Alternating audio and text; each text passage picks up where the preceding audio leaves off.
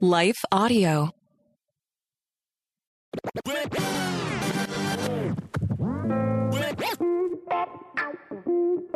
Dr. Bill Senyard here. Welcome to a very special Gospel Rant podcast and uh, live stream TV show. It's inspired by current events. Uh, I'm recovering from the flu. Apologize for the voice, but I wanted to get back in studio because I think this will make a difference, or at least stir some things up, open up some eyes, and it's timely. So I hope you're going to enjoy it and get. A, I hope it gets a lot of dialogue going within the kingdom of Christ. And by the way, I'll say up front, it's very hard for me to talk about this, this topic because I am a die-hard LSU Tiger fan. Go Tigers!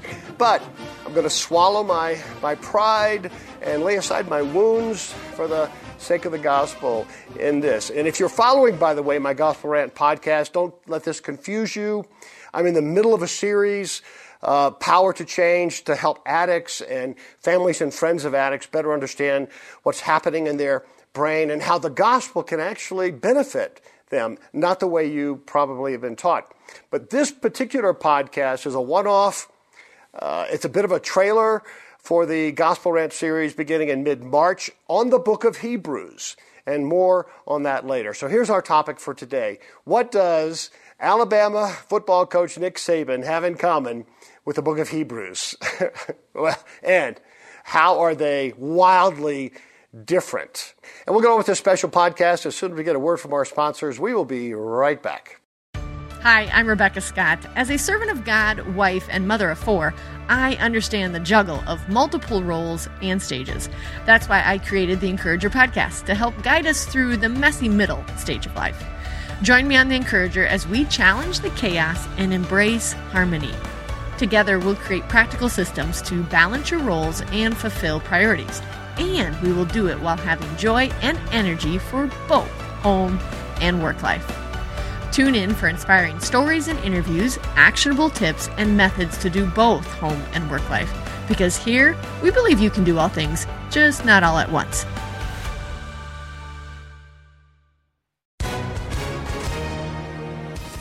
Hi, everyone. If you've been injured in an accident that was not your fault, listen up. We have legal professionals standing by to answer your questions for free. Call now and find out if you have a case and how much it's potentially worth. Call 800 497 4410. I'm here with spokesman John Wolf. So, John, tell everyone listening who should call right now. Well, Maria, first off, thank you for having me here. It's always nice to answer the listeners' questions. Now, as far as who should call in, Anyone who's been injured in an accident and think you deserve compensation, give us a call right now. 800 497 4410. You'll find out if you have a case and how much it's potentially worth. Thanks, John. You heard it, folks. Take advantage of this opportunity and call now. 800 497 4410.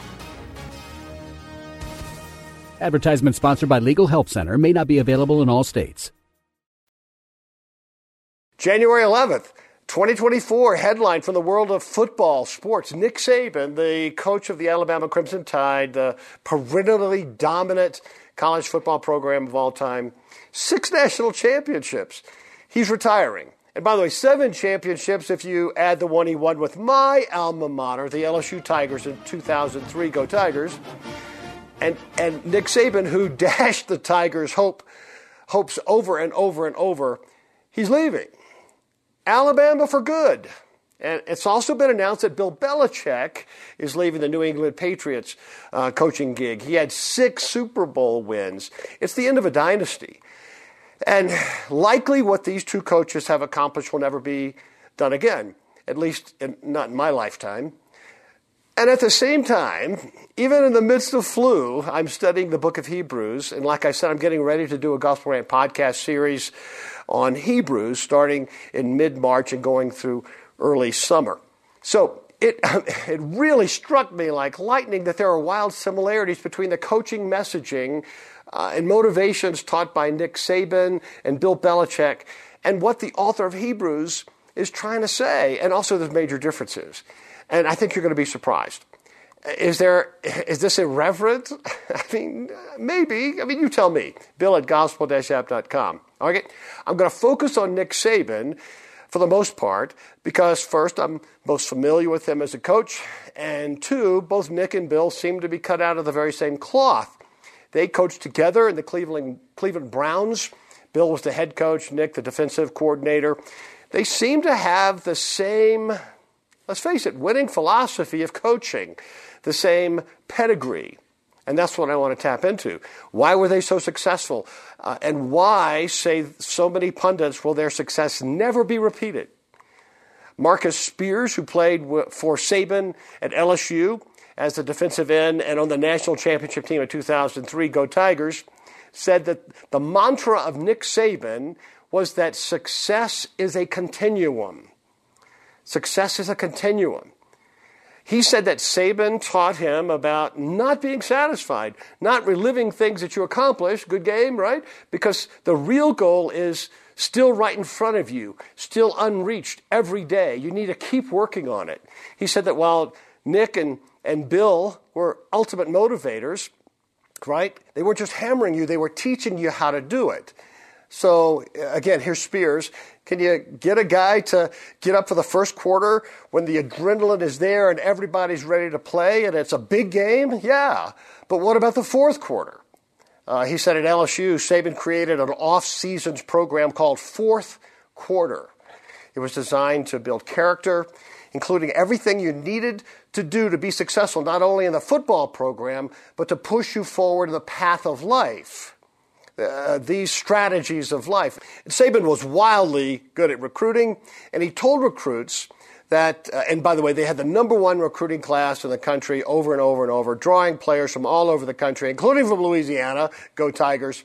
And he said to them, don't make a four year decision, make a 40 year decision. Christians?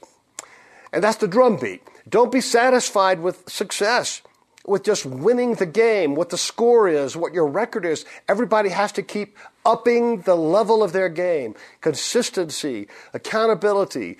Today, just keep getting better. That was their philosophy, a winning philosophy.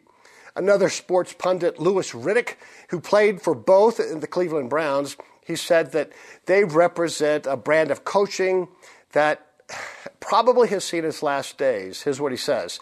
Yeah, I don't think that you can communicate with players now the same way you could communicate with players in the 90s.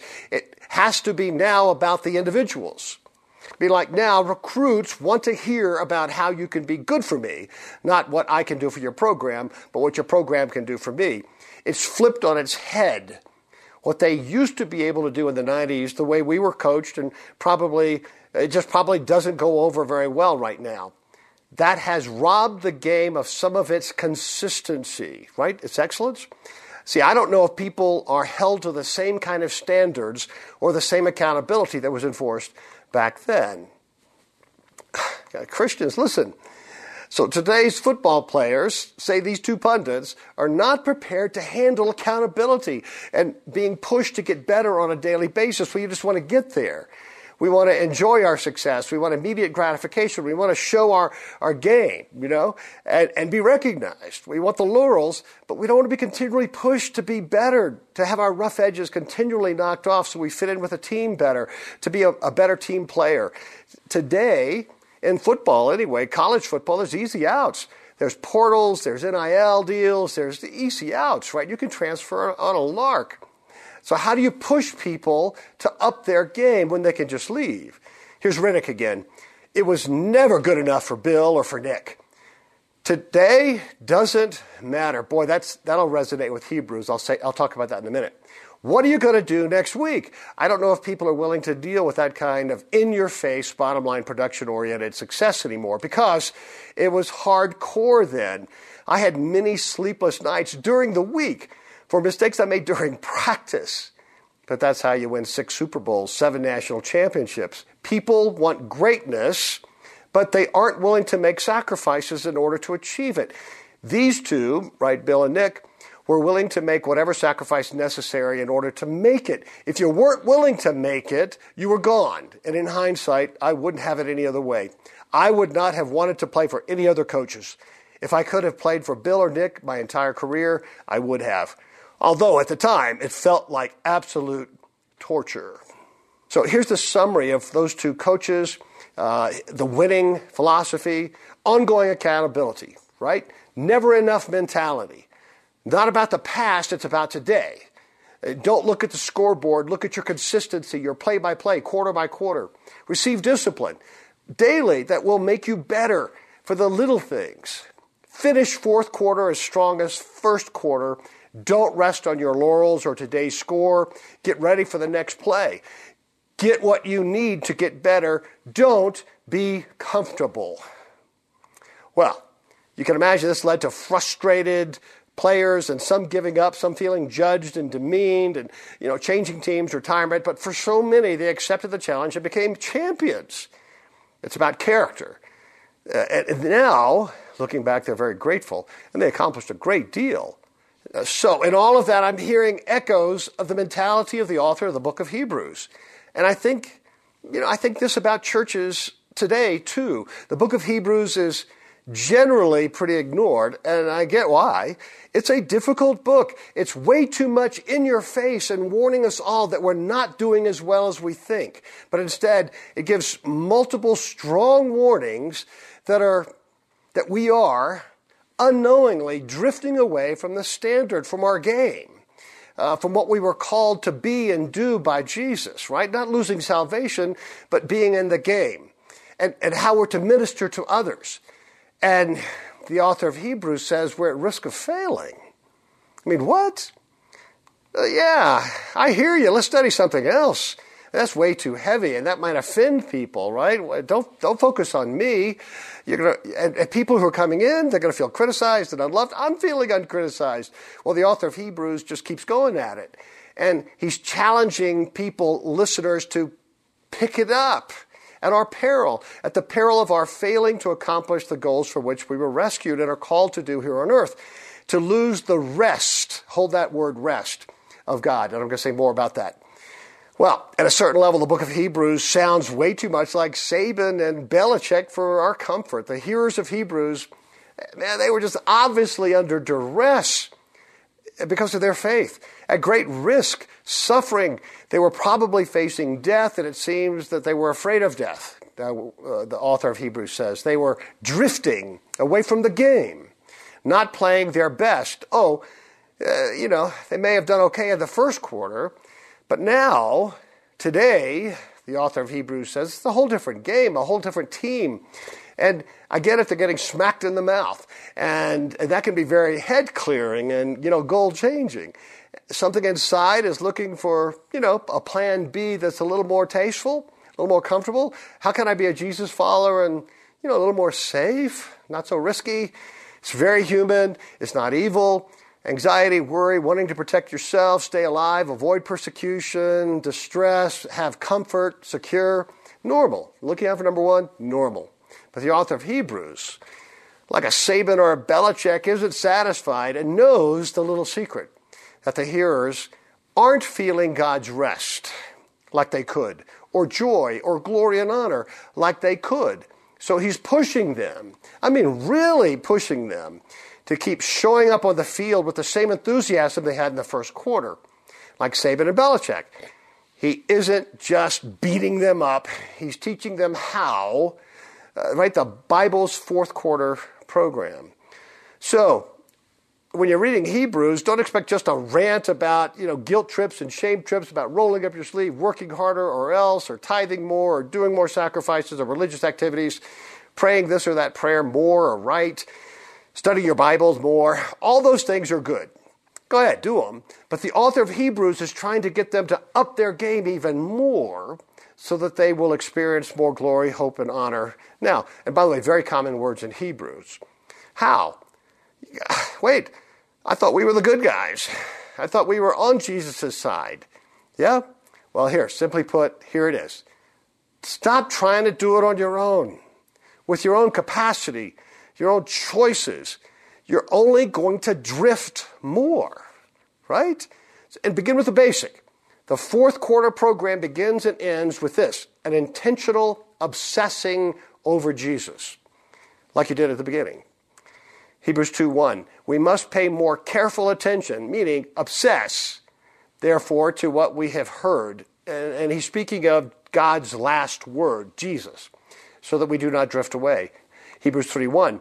Therefore, holy brothers who share in the heavenly calling, right? You're in, fix your thoughts on Jesus. There it is again.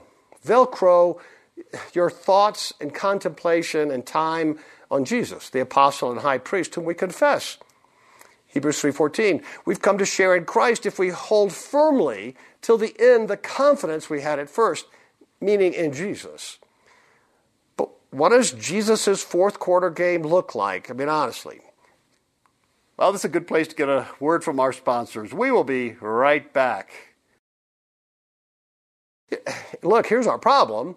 Jesus was equipped with innate desire uh, that was other oriented. He came to die for broken, rebellious, difficult to get along with others, to rescue, glorify, and honor those people, me. And he did it over his own well being. He was other focused. Even those who were treating him with contempt and dishonor, that's everybody, those who were persecuting him, betraying him, crucifying him, that was his motivation to raise them up. These were the people who followed him, the first church. I mean, is that our vision for what a church should look like? Or have we systemically begun to drift in this fourth quarter? The author of Hebrews is urging us to be like Jesus.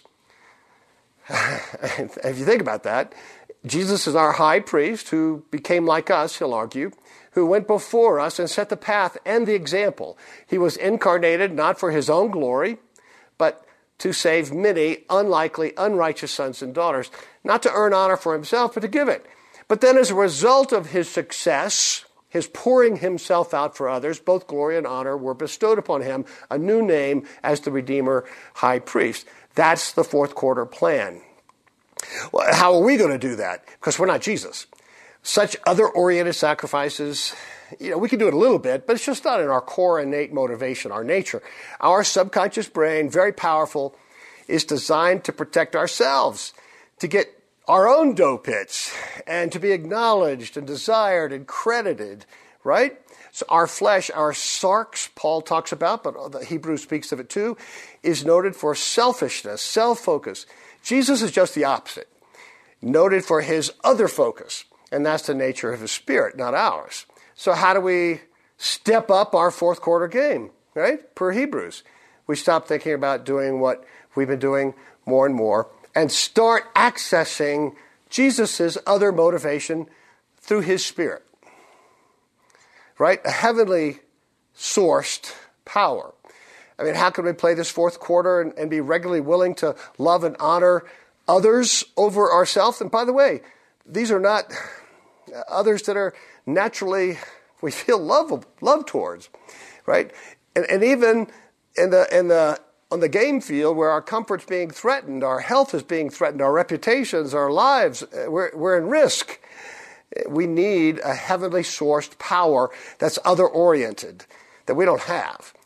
This is the innate DNA of God, the Father, Son, and Spirit. I'll talk about that in, in the podcast series. We can't do Jesus. And forget the old mantra, DWJD, do what Jesus did. No, we can only depend more and more upon Jesus and His Spirit if we want to stop the normal, natural, predictable drifting in our game.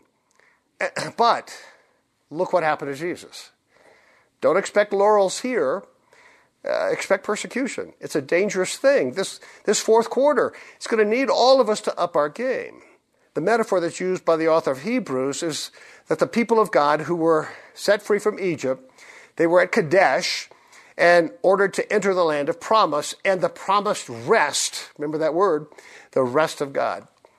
So they sent spies, you know the story, and the spies came back and said, Oh my goodness, four stars on TripAdvisor. I mean, this is great. There's lots of, this is amazing. Look at this fruit. But they also said, You know, it's too bad. Somebody big got there before us, a bunch of bullies. And we're gonna, we would have to push them out because they're not going to give this up. And they're very well equipped. They're, they're fighters. They're giants. They're ready to defend themselves, and we can't win. And boy, their hearts grew cold. I get it, because uh, it sounds reasonable to me that you know the it doesn't look like entering God's rest. It looks like a disaster, right?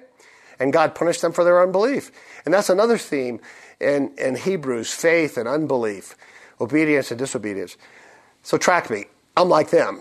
They saw rest and imagined it a state of existence, a place where all is good, no worries, all is at peace and comfort and prosperity. But that's not God's rest. That's not Jesus' rest. We look at his life. Remember, obsess on Jesus' life? That's not what he experienced. It's not a place, a state, uh, like a championship podium of a football championship uh, that gives us spoils of victory here. The author of Hebrews, like Nick Saban, sees that the rest is a continuum of upping our faith game in the fourth quarter. As we follow God's lead into very difficult circumstances and, and clear persecution and, and still trust Him. That's the rest of God. I mean, how?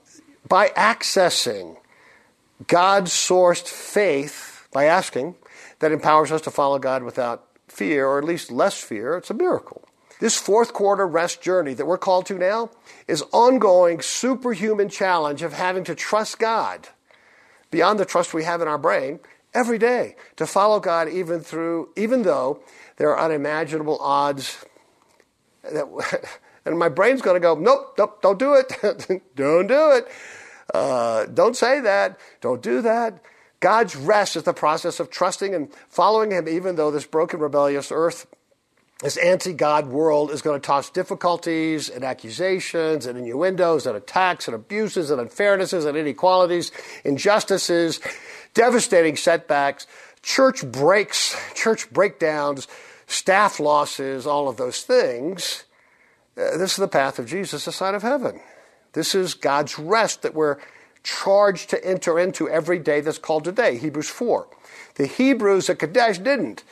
They didn't I don't know about the immediate hearers of the, the letter of Hebrews. Did they? Don't know. What about us today? We have that same choice. Hebrews 4:1. Therefore, since the promise of entering his rest, present tense, still stands, let us be careful that none of you be found to have fallen short of it, drifted away, and you don't even know you're doing it. See, I would say that few of us today wants to hear this. We want to be told that we're doing good enough, that it's, it's secure. By the way, it is secure. But the author of Hebrews says we can do more, we can step up our game. Who wants to tell an established Christian who's been a Christian for 30, 40, 50 years, or a church, an established church that's doing well, they're meeting their budget, that they're at risk of drifting and they need to up their game today, this week, or they risk falling short of the fourth quarter game and getting the crown of honor and glory that they would receive, whatever that is, right? And I'm not referring to salvation, we already have that, but it's being on this team. And I'm looking at it like Saban or Belichick or the author of Hebrews would. If you don't up your game, you're going to drift. Is that what you want? Yeah? Then get out of the way. See, I might disagree with the football pundits about the younger generation. By the way, I think the younger generations, and I spent a lot of time looking at it and talking to millennials, I think they might actually flock to this. They have very high standards and even higher expectations. I think they might be drawn to this. Just a thought. So, in our heads, I think we have come to expect God's rest today. Uh, meaning, ah, we want a comfortable faith, a church community that doesn't distress us, that doesn't criticize my shortcomings regularly. I mean, I might have shortcomings, but look at that guy. Or shake up my life or require me to run to God all the time for more comfort. You know, don't tell me I'm drifting. I'm doing my best. I've paid my dues. I'd rather have a church that doesn't rock the boat, where people, you know, they feel comfortable. It's generally homogeneous, it's peaceful. It's a church that doesn't pick fights or offend or hold people accountable much. We want friendly churches. That's the mantra, even though I can't find a single verse that commands that. I can't imagine Saban saying, okay, men, we got this. Our key is to be friendly out there. Look, from the beginning, Jesus' congregation was loaded with unfriendly people. I'm not pushing unfriendliness, by the way. That's not the alternative. But look at the followers of Jesus. Remember, obsess on Jesus, his life, his, his teachings, who he hung out with. They were awkward. They were hard to get along with. People from disparate racial and socioeconomic demographics that never got along. The bickering was legendary. Many unclean, unrighteous, loads of unbelievers. Why, even the leaders were prone to, to gaffes and treating others very badly. And so many people left. It was too much. And then Jesus spoke about carrying a cross. What? He ate with sinners. What? He offended religious leaders. That can't be good. He embraced sex workers and Romans and lepers and dead people. I mean, it's just too much. Who's going to come follow him? Well, they did. If we don't keep stepping up our game and keep on entering intentionally into his difficult rest, we're going to drift. Individuals, churches, denominations, countries. Hebrews speaks of the church constantly suffering drifting. So think of a unanchored ship that's drifting into the shoals and it's going to suffer debilitating loss and, and helplessness. It won't be useful. So here's the motivation behind that drift. Me. My brain wants to protect itself, to find success, worth, to be acknowledged, to have security, to have a legacy, to be a winner, to be recognized, desired. But the rest we are entering into is the opposite. The game is all about me dying for others. You see the conflict. So, what do we do? One, admit it. I'm the problem. I bet my brain is working against the gospel. My brain is self focused, the gospel is other focused, and I can't choose just to stop it. It's hardwired, it's out of reach of my frontal cortex. Two, obsess over God's final revelation, his final word, Jesus. That's the author of Hebrews, chapter 1. Look intently upon him, his life, his ministry, his words, his teachings, what he did, what he didn't do, uh, how he did it, why he did it, how he died, why he died. Look at him resurrected. Look at him, our champion, see chapter 2, verse 10, who didn't succeed due to his skill, due to his moxie, during his great sermons, the way he debated people, his care for the hurting and sinners, or even the, the miracles that he did. That's not how he won. He actually won the championship through a life of humiliation, a life of suffering for others, dishonor for the honor of others persecution so that others would be glorified, accepting mistreatment, injustices, and then, of course, an unfair death. All for others. On the championship podium, he was raised up by God and given a crown of glory and honor, a new name, Redeemer, High Priest. And as we meditate on that, on him, the Spirit inside of us, it's what the author of Hebrews is implying, is going to inspire us, empower us, challenge us, coach us to up our game. We'll change.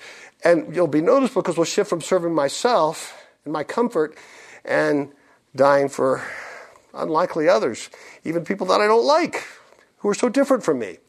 Three, regularly ask the Spirit in our inner being to give us Jesus' faith, hope, and love. Four, tomorrow up the game.